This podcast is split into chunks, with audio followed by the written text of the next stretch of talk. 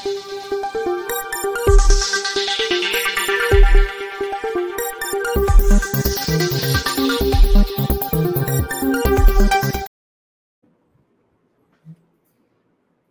राम। राहुल गांधी अक्सर ऐसे दिखते हैं कि या तो वो बड़ी मासूमियत से बात कर रहे हैं या जो उनके विरोधी हैं वो कहते हैं कि बड़ी मूर्खतापूर्ण बात कर रहे हैं। लेकिन सवाल यह है कि क्या वो मासूमियत से बात करते हैं या मूर्खतापूर्ण बात करते हैं? कि क्या है? अब मेरा यह मानना है कि राहुल गांधी मूर्खतापूर्ण बातें नहीं करते। वो बड़ी खतरनाक कोशिश कर रहे हैं, बारंबार। अब इसमें उनको कब सफलता मिलेगी या कभी सफलता मिलेगी या नहीं मिलेगी, ये मैं नहीं जानता। लेकिन प्रयास वो उस खतरनाक कोशिश की कर रहे हैं, जिसमें देश बटे, देश की व्यवस्था पर प्रश्न खड़े जिस व्यवस्था के ज़रिए सरकार चलती है, उस पर सवाल खड़े हो। सेना में सवाल खड़े हो, पुलिस में सवाल खड़े हो। हर जगह एक विद्रोह जैसी स्थिति बनी। और इसीलिए जो उनकी मूर्खतापूर्ण बातें लगती हैं, अगर उसको ध्यान से देखेंगे तो आपको समझ में आएगा कि उसमें एक डिज़ाइन है। एक पैटर्न है। और उस पैटर्न को समझना बड़ा आवश्यक है। अब संसद ने नारी शक्ति वंदन अधिनियम 2023 यानी महिलाओं को आरक्षण देने वाला कानून बना दिया। बरसों से कोई नहीं बना पा रहा था। अटल जी तो कई बार लेके आए, सदन में गिरा दिया गया। यूपीए सरकार भी लेकर आई। राज्यसभा से पारित करा पाई, लेकिन लोकसभा में उनके ही सहयोगी उसके खिलाफ कुल मिलाकर एक ऐसा अधिकार जो मैं मानता हूँ कि महिलाओं को बिना आरक्षण के मिलना चाहिए था। जैसे ओबीसी पुरुषों को दिक्कत नहीं है। मैं आपको लगातार बता रहा हूँ कि ओबीसी पुरुषों को कहीं कोई समस्या नहीं। आप देखिए, ओबीसी एकदम जाति के आधार पर टिकट मिल जाता है, उसके लिए किसी आरक्षण की आवश्यकता नहीं पड़ती। लेकिन उसमें भी ओबीसी महिलाओं को टिकट थोड़ा मुश्किल होता है। इसको समझिए। इसलिए महिला एक है, महिला कोई अगड़ी, पिछड़ी, दलित ये नहीं होती। कोई कहता है वो ज़्यादा पढ़ी लिखी हो, कम पढ़ी लिखी, ये हो सकता है। लेकिन आज के समय में पिछड़ी और अगड़ी महिला में बहुत फ़र्क होगा, जाति के लिहाज से कह रहा हूँ, मुझे नहीं लगता और मुझे क्या, आप जरा कह के देखिए तो आपको कोई ओबीसी वर्ग से आने वाली महिला आपको बता देगी। समझा देगी क्या है? लेकिन चलिए, राजनीति है, नरेंद्र मोदी राजनीति कर रहे हैं। 2024 चुनाव के ठीक पहले लेकर आए, नई संसद में पहला कानून बनाना चाहते थे, बना दिया। हिम्मत नहीं हुई लोगों को विरोध करने की एआईएमआईएम के अलावा कोई विरोध नहीं कर पाया। उनके दो मत रहे, लोकसभा में दे दिए, राज्यसभा में वो नहीं थे तो नहीं दे पाए। अब वो ऐसे ही कह सकते हैं कि महिलाओं के लिए इस तरह से लड़ने वाली वो अकेली पार्टी समाजवादी पार्टी भी लड़ी, दूसरी पार्टियाँ भी लड़ी डिम्पल यादव भी बोली, लेकिन वो सिर्फ़ बोल कर रह गए। मनोज झा जो कह रहे थे विप का उल्लंघन करो, वो भी पता नहीं क्यों रह गए। लेकिन इस सब के बीच में बात मैं कर रहा हूँ राहुल गांधी की। लंबी बात नहीं करूँगा, लेकिन जरा इसको सुन लीजिए ध्यान से। और उसके बाद ये समझिए, वो कह रहे हैं कि ओबीसी कितने हैं ये बताने से प्रधानमंत्री क्यों डर रहे हैं? कोई कहीं डरने जैसी बात ही नहीं। यहाँ तो प्रधानमंत्री, ओबीसी मंत्री, ओबीसी सांसद, ओबीसी विधायक सब बताते हैं। और आपको याद होगा, जब नरेंद्र मोदी की सरकार कहती है कि हम योजनाओं में मुस्लिमों को बराबर की हिस्सेदारी देते हैं, जितनी उनकी संख्या है या जिस हिसाब से उनको चाहिए तो क्या जवाब आता है? जवाब आता है कि भाई प्रतिनिधित्व कितना दे रहे हो, सांसद विधायक कितने बना रहे हो, टिकट क्यों नहीं देते हो? और राहुल गांधी क्या बोल रहे हैं? शायद यही सुनते हुए लोगों को लगेगा कि वो मूर्खतापूर्ण बात कर रहे हैं, लेकिन जरा सुनिए।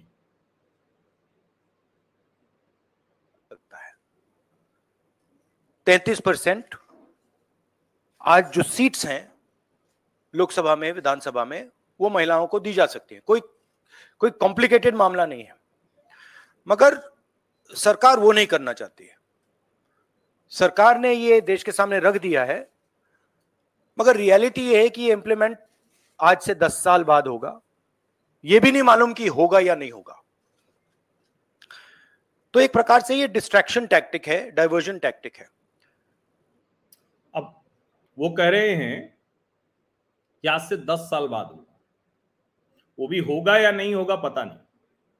तो पहली बात तो ये कि दस साल नहीं, बहुत स्पष्ट तौर पर कहा गया है 2029 के पहले उसे लागू कर देंगे और 2026 के बाद की विधानसभाओं में भी वो लागू हो सकता है।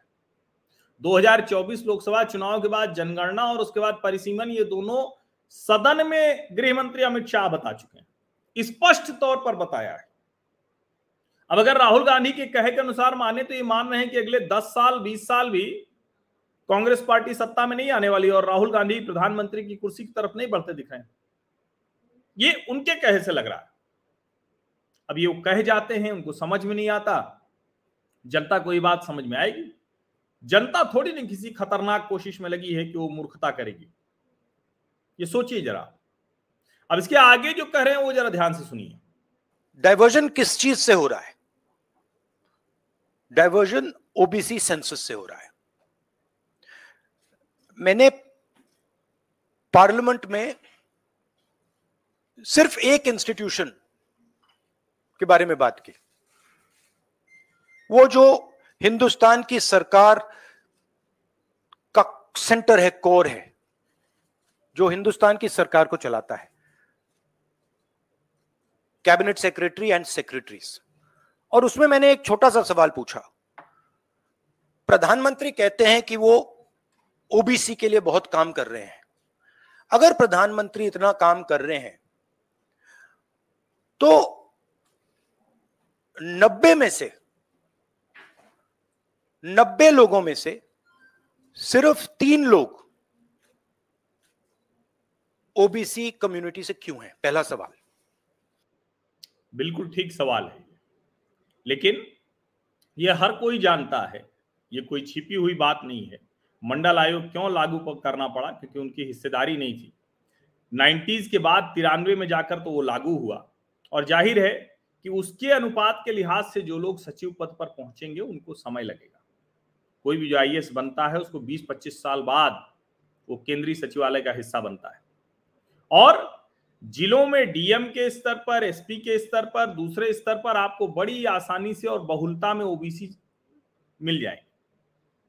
दलित भी मिल जाएँगे अब अगर ये है तो क्यों नहीं नेहरू जी ने, उसके बाद इंदिरा जी ने, उसके बाद राजीव जी ने? क्योंकि राजीव गांधी तो कहते थे कि ये जो ओबीसी की बात है, ये जो मंडल की बात है, ये जो आरक्षण की बात है, ये दो देश को बांटने की जातिवादी साजिश है। राहुल गांधी को वो भी चलाना चाहिए था, वो भी सुन के आना चाहिए था। जरा आगे सुनिए। दूसरा सवाल, मैंने यही एनालिस एनालिसिस बजट को देख के की कि भैया पूरा हिंदुस्तान का बजट क्या है? और ये जो ओबीसी ऑफिसर्स हैं, ये इस बजट में से कितना कंट्रोल कर रहे हैं और क्या कंट्रोल कर रहे हैं? आदिवासी क्या कंट्रोल कर रहे हैं? दलित क्या कंट्रोल कर रहे हैं? ओबीसी हिंदुस्तान के पाँच परसेंट बजट को कंट्रोल कर रहा है ओबीसी ऑफिसर्स अब इससे बड़ी मूर्खता की कुछ बात हो सकती है कि जितने सेक्रेटरी हैं उसके हिसाब से ही सब कुछ है। अब यही सवाल आता है सोचने का नज़रिया है। इसका मतलब यह है कि राहुल गांधी को लगता है, जब उनके परिवार के लोग प्रधानमंत्री थे तो सिर्फ़ और सिर्फ़ परिवार के लिए सोचते थे। वो देश के लिए नहीं सोचते थे। यही वो सोचने का तरीका है। इसी वजह से, ये आप समझिए हो यही वो सोचने का तरीका है कि जहाँ जो बैठा है, यानी सेक्रेटरी है तो वो सिर्फ़ अपनी जाति के लिए सोचता है। कितना खतरनाक, कितनी खतरनाक सोच है बेहद खतरनाक। तो मुझे बात समझ नहीं आ रही है। प्रधानमंत्री हर रोज ओबीसी की बात करते हैं ओबीसी प्राइड की बात करते हैं। मगर ओबीसी के लिए किया क्या? अब जब मैंने ये बात बोली, उनका रिस्पॉन्स बड़ा इंटरेस्टिंग है। वो कहते हैं कि लोकसभा में हमारा रिप्रेजेंटेशन है। लोकसभा में रिप्रेजेंटेशन का क्या लेना देना है? अब देखिए, मासूम कहें, मूर्ख कहें, या देश को भरमाने की कोशिश कहें, लोकतांत्रिक व्यवस्था में लोकसभा और विधानसभाओं में रिप्रेजेंटेशन से ही होता है। एमएलसी और एमपी से ही होता है। अभी राहुल गांधी ने जो नारी शक्ति वंदन अधिनियम पर जिस पर वो बोल रहे हैं, जिस पर वो कह रहे हैं, वो भी संसद ने ही बनाया, लोकसभा और राज्यसभा ने बनाया। अब विधानसभाएँ उसको रेटिफाई करेंगी। ये 2004 से सांसद हैं 20 साल इनको होने जा रहे हैं। सोचिए जरा, चार टर्म के सांसद हो गए उसके बाद इनकी ये सामान्य बुद्धि है। इनको लग रहा है ये अधिनियम कोई आई बना देता है। सरकार चलाने में बाबुओं का सेक्रेटरीज का रोल होता है क्योंकि वो जमे रहते हैं बात सही है। लेकिन सरकार बदलती कैसे है, वही अधिकारी थे। मनमोहन सिंह के समय वही अधिकारी हैं, नरेंद्र मोदी के समय ये फ़र्क पड़ता है। लेकिन जो मैंने कहा ना कि राहुल गांधी मूर्खतापूर्ण बात नहीं कर रहे हैं, खतरनाक कोशिश कर रहे हैं जरा आगे सुन लीजिए। मैं कह रहा हूँ कि बजट डिसीज़न जो लेते हैं, जो बजट को ऑफिसर्स हैं, जो बजट को कंट्रोल करते हैं फाइव परसेंट ओबीसी निर्णय ले रहे हैं। और मैंने सिर्फ़ यह सवाल पूछा, क्या हिंदुस्तान में ओबीसी की आबादी पाँच परसेंट है? यह मैं जानना चाहता हूँ। अगर पाँच परसेंट है तो फिर वो ठीक है। उसको मैं एक्सेप्ट करने के लिए तैयार हूँ। मगर अगर वो पाँच परसेंट से ज़्यादा है तो मुझे यह पता लगाना है, और एक बार मैं मन बना लेता हूँ, मैं छोड़ता नहीं हूँ, मुझे यह पता लगाना है, ये ओबीसी हिंदुस्तान में कितने हैं? और जितने ये जितना मन बनाते हैं उसको हम लोगों ने देख लिया है। अध्यक्ष बन के इन्होंने मन बनाया था हमने देख लिया। अमेठी देख लिया। हर चीज़ हम इनकी देख रहे हैं। विदेश में जाके क्या कर रहे हैं वो भी हम इनका मन बना हुआ देख ले रहे हैं उतनी भागीदारी इनको मिलनी चाहिए। अब आप किसी लोकसभा में किसी भी एमपी से पूछ लीजिए। अब ये वाली बात आप सुनिएगा और सोचिए कि कितनी आसानी से हिंदुओं पर देवताओं पर हमारी आस्था विश्वास पर राहुल गांधी हमला कर देते हैं। या तो इनको हिंदू हमारी आस्था विश्वास के बारे में कुछ पता नहीं है, या इनको लगता है कि कोई भी अवसर मिले, उसको छोड़ना नहीं। जरा देखिए, सुनिए। लोकसभा को टेंपल ऑफ़ डेमोक्रेसी कहा जाता है।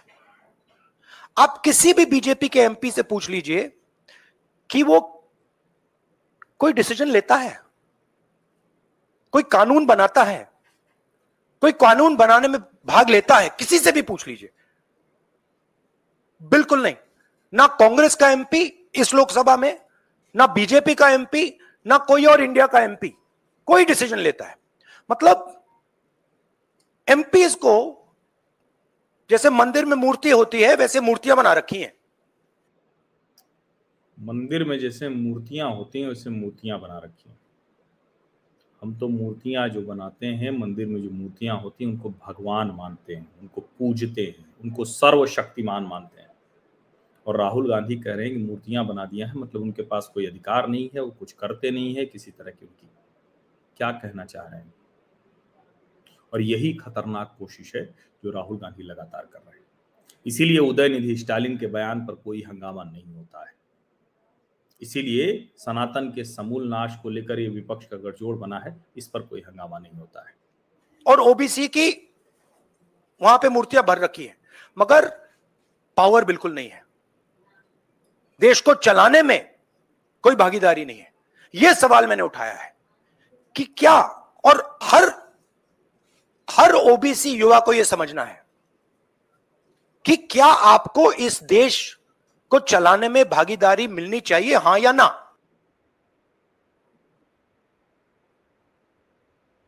देखिए, ये जो सवाल कर रहे हैं, एक तरफ़ तो ये कि वो आंकड़ों से बता रहे हैं अमित शाह कि कितना हमने आरक्षण दिया है, किस तरह से हम उस आरक्षण को लागू कर रहे हैं, बिना आरक्षण दिए भी हमने कैसे लागू किया है, और दूसरी तरफ़ राहुल गांधी हैं, जो सिर्फ़ और सिर्फ़ वैमनस्य पैदा करना चाह रहे हैं। ये कोशिश खतरनाक है। इसके बारे में आपको जानना चाहिए। आप सभी का बहुत बहुत धन्यवाद इस चर्चा में शामिल होने के लिए। सब्सक्राइब ज़रूर कर लीजिए नोटिफिकेशन वाली घंटी दबा दीजिए लाइक का बटन दबाइए। एट मीडिया हर वीटी टैग करके साझा कीजिए और व्हाट्सएप पर भी अवश्य सोचिए ज़रूर, इसको ध्यान से देखिए। बहुत बहुत धन्यवाद।